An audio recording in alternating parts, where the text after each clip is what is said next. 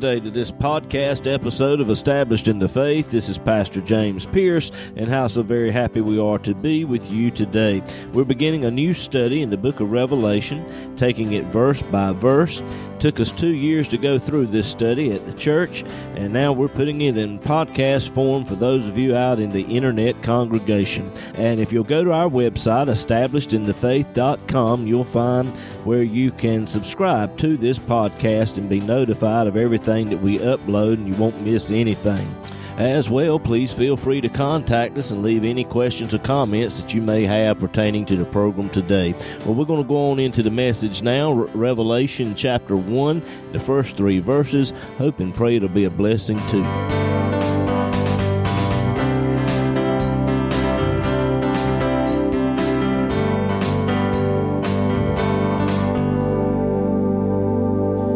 We're going to begin a brand new study tonight in the book of Revelation. I think you'll come away about a year from now with a better understanding of some things, however long it takes, however the Lord leads. I think we'll all come away with a better understanding of the Word. Of course, Jesus could come back at any time. We might not get through with the study. Of course, when we get there, you'll have a much better understanding than what I could give you, that's for sure. But um, let me just give a, a brief outline of the book to begin with tonight. In chapter 1, we have the introduction. Uh, chapters 2 and 3 covers the churches or the church age. If the calendars of old are correct, the church age is somewhere around 1980 years old. Think about that. 1980 years old. And about every 2,000 years, something significant happens as it pertains to biblical things. Uh, about 2,000 years after Adam and Eve, God gave the doctrine of justification by faith to Abraham. About 2,000 years after that, Jesus was born. And we're soon to come up on another 2,000 year mark. Could it be that the rapture of the church could take place within the next 20 years? Could it be that the great tribulation period, which will last about seven years, and the Battle of Armageddon will end all of that with the second coming of Christ, ushering in the millennium. Could that be the great event that will take place? We don't know, but we are coming up on something big happening before too long. And uh, it's just something to think about. Chapter 4 of the book of Revelation, Revelation 4 and verse 1, John said, After this I looked, and behold, a door was opened in heaven. And the first voice which I heard was as it were of a trumpet talking with me, which said, Come up hither, and I will show you the things which must be hereafter. That is where we believe the rapture of the church will take place. Where every single person that has ever accepted Jesus Christ as their Savior. The dead in Christ shall rise first, then we which are alive and remain shall be caught up together to meet them in the clouds, to meet the Lord in the air, so shall we ever be with the Lord. Corruption is going to put on incorruption. Mortality is going to put on immortality. We're going to put on a glorified body. And you won't have to worry about arthritis no more. You won't have to worry about the old aches and pains no more. These old bodies that are corrupt are going to be changed in a moment, in a twinkling of an eye, and will forever be with the Lord. Amen. That's what the rapture will do for us, and we look forward to that. That could happen at any moment. We believe it takes place in Revelation chapter 4 in verse 1. Uh, the rest of that, of Revelation 4 and 5, is dealing with some events and things in heaven. And of course, we'll take a look at those things. In Revelation chapter 6 through 19 is the Great Tribulation period. Seven year tribulation period, which will conclude with the Battle of Armageddon and the second coming of the Lord Jesus Christ. Jesus will come back at the Battle of Armageddon and he will set his feet upon the Mount of Olivet. The mountain will split from one side to the other. And Jesus will fight as in the days of old. And that's the Battle of Armageddon. And then, uh, Revelation chapter 20, Satan is bound up. And the Bible doesn't say this, but there's going to be a chair pulled up there at that event, and I'm going to be there with a big old bowl of popcorn, and I'm going to watch that rascal get thrown into the lake of fire. And y'all can come and join me if you want to, but I look forward to that day when old devil's bound up for a thousand years, and then Jesus is going to rule and reign for a thousand years. That's the millennium or the great kingdom age which is to come. And after that, will be the great white throne judgment. All of this is in Revelation chapter 20. And then in Revelation chapter 21 and 22, it is the perfect age which is to come. New Jerusalem, that city that is built four square, is going to come down from planet heaven down to planet earth. A city that is 1500 miles square Think about that. 1,500 miles square. If you took the southeast corner of that city and set it in Dallas, Texas, the southwest corner of that city would be in Los Angeles, California. The northwest corner of the city would be in Vancouver, British Columbia. The southeast corner would be in Minneapolis, Minnesota. It will cover up that much land area. That's a big city. But wait a minute now, that's only half of it because it's also 1500 miles high. When Jesus said, I go away to prepare a place for you, he said, in my father's house are many mansions. That's a big city. That is a big city, y'all. And, uh, that's what will be coming down out of heaven. New Jerusalem, Revelation chapter 21, 22. But before we get into all of that, let's begin tonight in Revelation chapter 1 and verse 1. The revelation of Jesus Christ, which God gave unto him to show unto his servants things which must shortly come to pass. And he sent and signified it by his angel unto his servant John, who bare record of the Word of God and of the testimony of Jesus Christ and of all the things that he saw. Blessed is he that readeth and they that hear the words of this prophecy and keep those things which are written therein, for the time is at hand. The word revelation comes from a Greek word apocalypsis. We've all heard of the word apocalypse. It just simply means to uncover. It carries the idea of walking into a theater and a curtain is pulled to where you can't see what's happening up on the stage. But the revelation is the pulling back of a curtain so that you can see what's going on. God wants us to see and to know. Uh, this revelation is of Jesus Christ. Does anybody know what Jesus' name means? When the angel Gabriel came to Mary and said, Thou shalt conceive in thy womb and bring forth the Son. Thou shalt call his name Jesus, for he shall save his people from their sins. Jesus means Savior.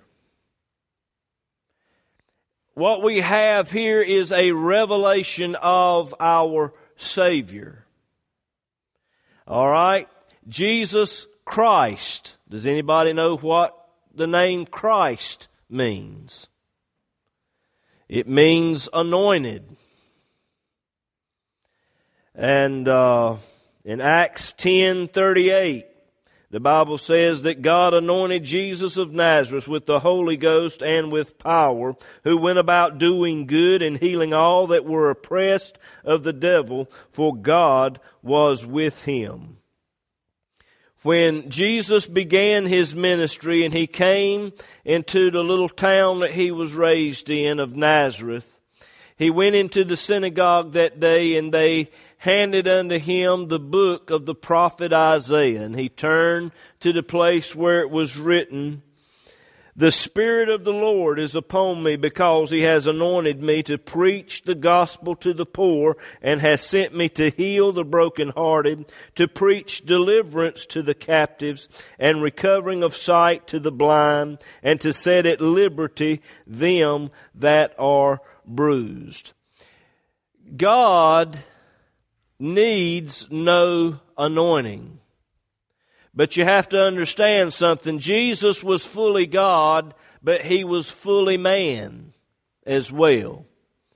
Jesus laid aside his deity. He laid aside his God powers, if you will, laid that aside to take on the likeness of sinful flesh. He became a man and he never one time used his God powers. He never used his, his foreknowledge and, and all the powers that he had as God. Everything that he did on this earth, he did it as a man under the anointing of the Holy Spirit.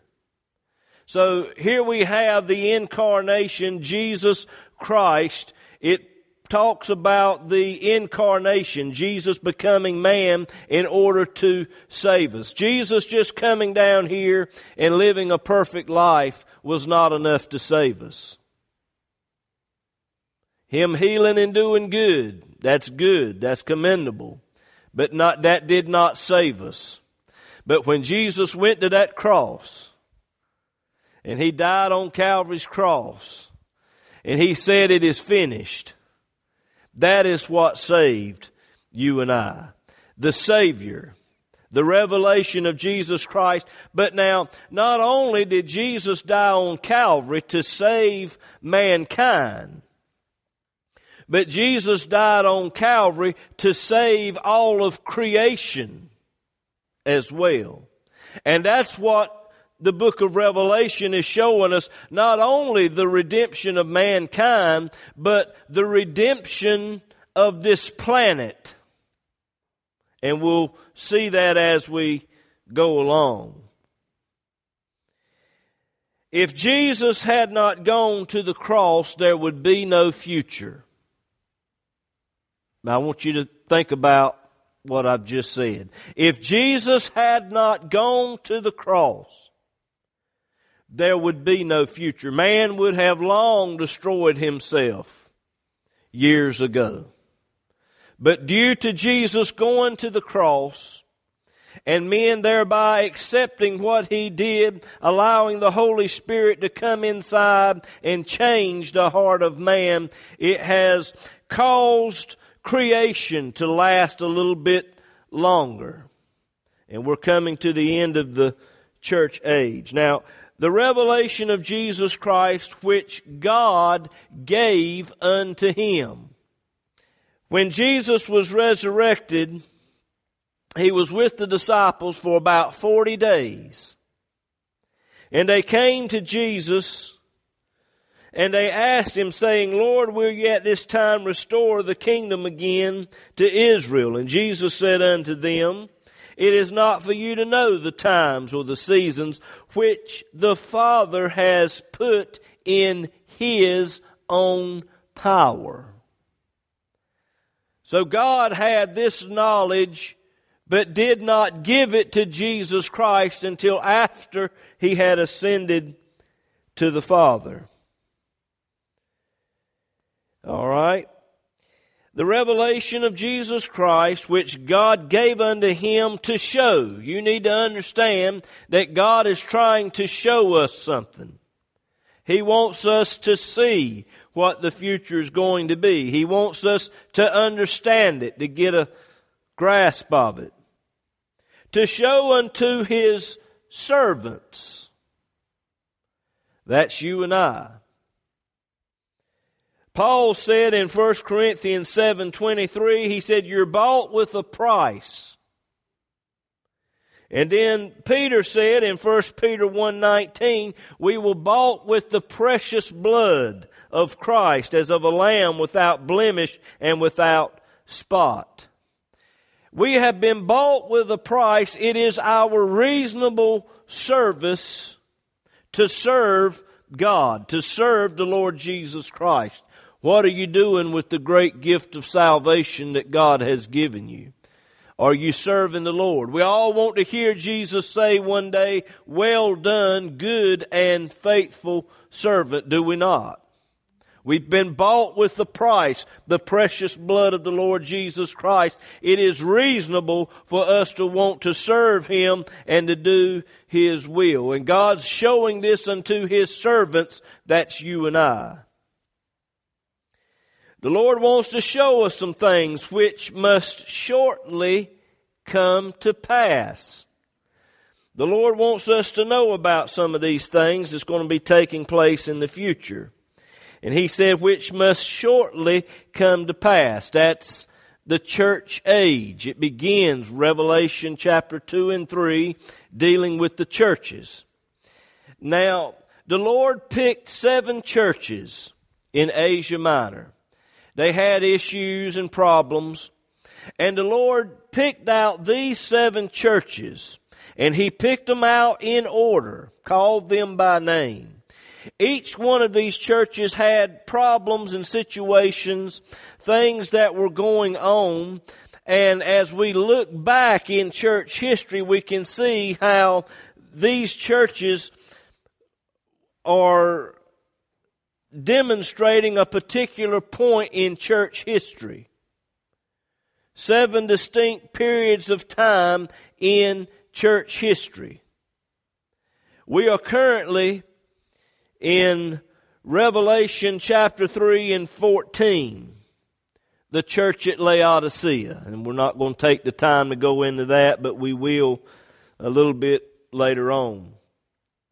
But if you want to know where are we at right now in the book of Revelation, it's Revelation 3 and 14. And we're waiting for Revelation 4 and verse 1, where he said, Come up hither, and I'll show you the things which must be hereafter. That's where we're at. Now, I don't want you to get confused. A lot of preachers and teachers get people confused because they'll take scriptures in Revelation chapter 6 or chapter 8 or chapter 15 and they'll say some things and try to get you to think, well, that's what's happening now. It's not. Those things are yet future. I believe the book of Revelation is laid out in, in order God wants to show us. He wants us to understand it. He's not just going to sporadically throw things around and get you confused. I believe it should be read from Revelation chapter 1 all the way to chapter 22. And each event happens in sequence, one right after the other. Of course, there are some chapters in there that are parenthetical, which means these things are happening at the same time these things are, are happening and we'll talk about that when we move along. But now, God, He sent and signified it by His angel unto His servant John.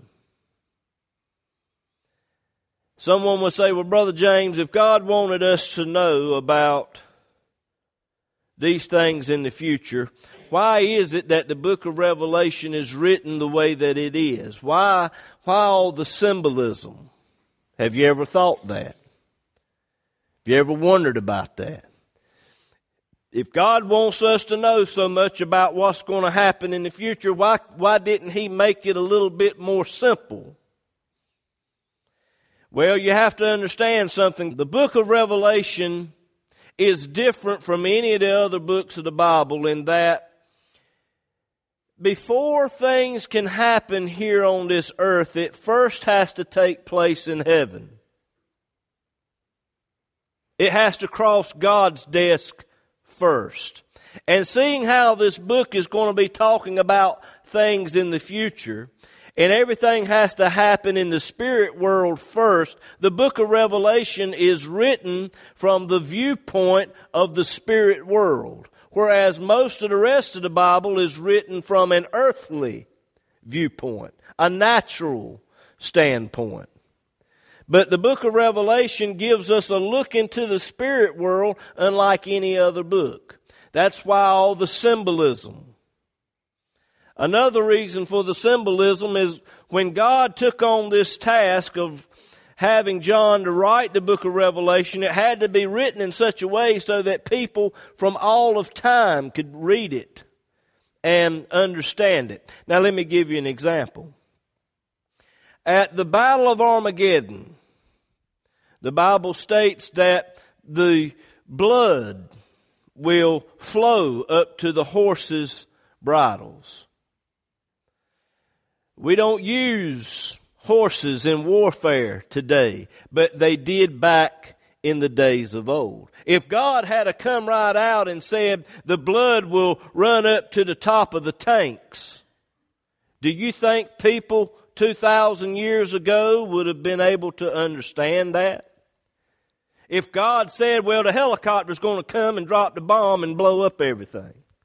Do you think people back then would, can you imagine the crazy doctrines we'd have today? I mean, we'd have tank and helicopter crazy churches today.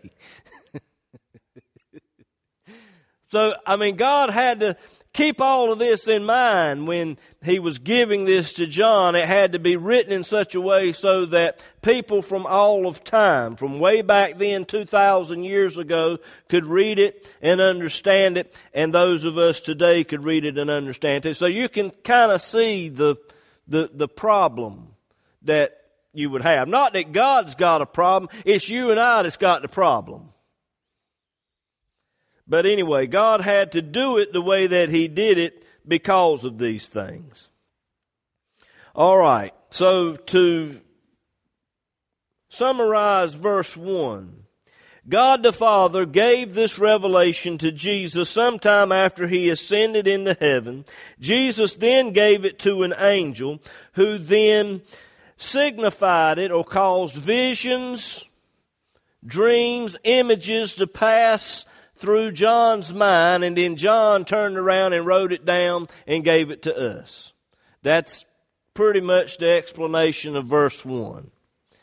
Do we have any questions on that before we move to verse 2? All right. Verse 2. John bear record of the Word of God and of the testimony of Jesus Christ and of all the things that he saw.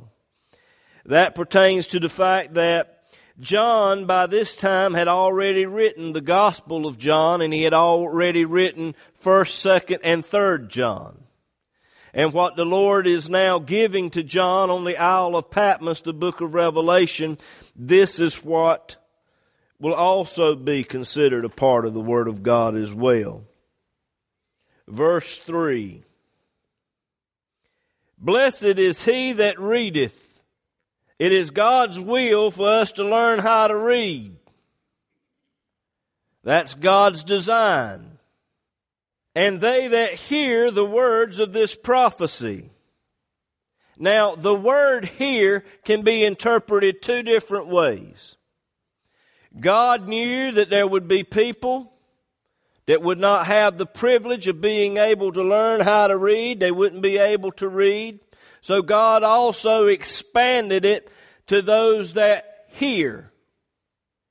So there's two ways of getting blessed by the book of Revelation, reading it yourself or either hearing it proclaimed, which that's mainly the way it was done way back then when this letter was first written and then passed around to the churches. The pastor would get up and he would read this letter from John, and the people out there would hear it. They didn't have the privilege of having the Bible like you and I have today. But blessed is he that readeth and they that hear. But now the second interpretation of that is this. Not everybody that has the ability to read is going to have the ability to understand what is written. Now, the only way that you can understand what is written, first of all, you've got to have an ear to hear. But man is born spiritually dead. So first of all, in order to understand what's written in the book, you've got to be born again. You've got to be saved. Because when you get saved, the Holy Spirit comes inside and He's the teacher. And as you read it, He'll open it up to you. He'll reveal to you what is written in the Scripture. Blessed is he that readeth, and they that hear the words of this prophecy, and keep those things that are written therein. It's not enough to read it. It's not enough to understand it. You've got to walk out what God works in. You've got to put it in shoe leather and walk it out. That's where the shortage is. We read it, we understand it, we just have a problem getting it from here to here. If you understand what I'm saying. You, you get it here, but you've got to get it here. When I went to school back, whenever it was, the teacher told me, he said, James, you got it, buddy, but if you can get it from here to here, you'll have it made. That's where the problem comes in at. You can have a mind to understand things, but if you're not mechanical enough to, some people are just that way. Some people aren't. It just takes a little more time with some than it does others. But blessed are they that read and hear the words of this prophecy and keep those things that are written therein, for the time is at hand. The time was at hand when John was writing this back 2,000 years ago because there were things going on in churches then that the Lord had to address.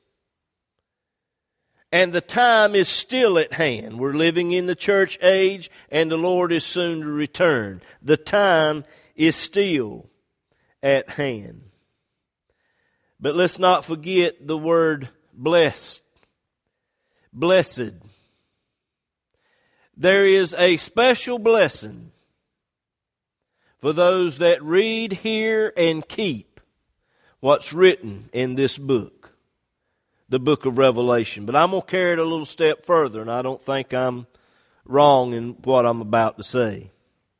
Seeing how the book of Revelation is the last book of the Bible, I believe that that one phrase can be used for the entirety of the Word of God because I don't know of a time when I hadn't sit down and read a portion of God's Word where I didn't get blessed. Amen?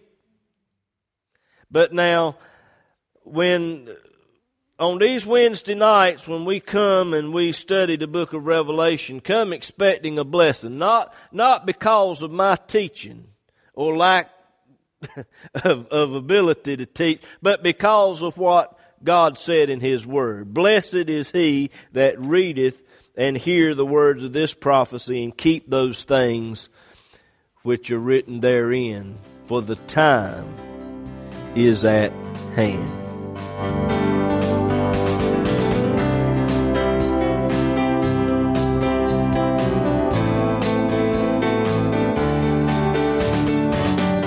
If the program today has been a blessing to you, we hope and pray that you'll share it with others. This podcast has been made possible by the prayerful and generous financial support of listeners like you to contact us or to contribute to this ministry. Go to establishedinthefaith.com Click on the Donate tab. All donations are safe and secure through PayPal. We look forward to hearing from you.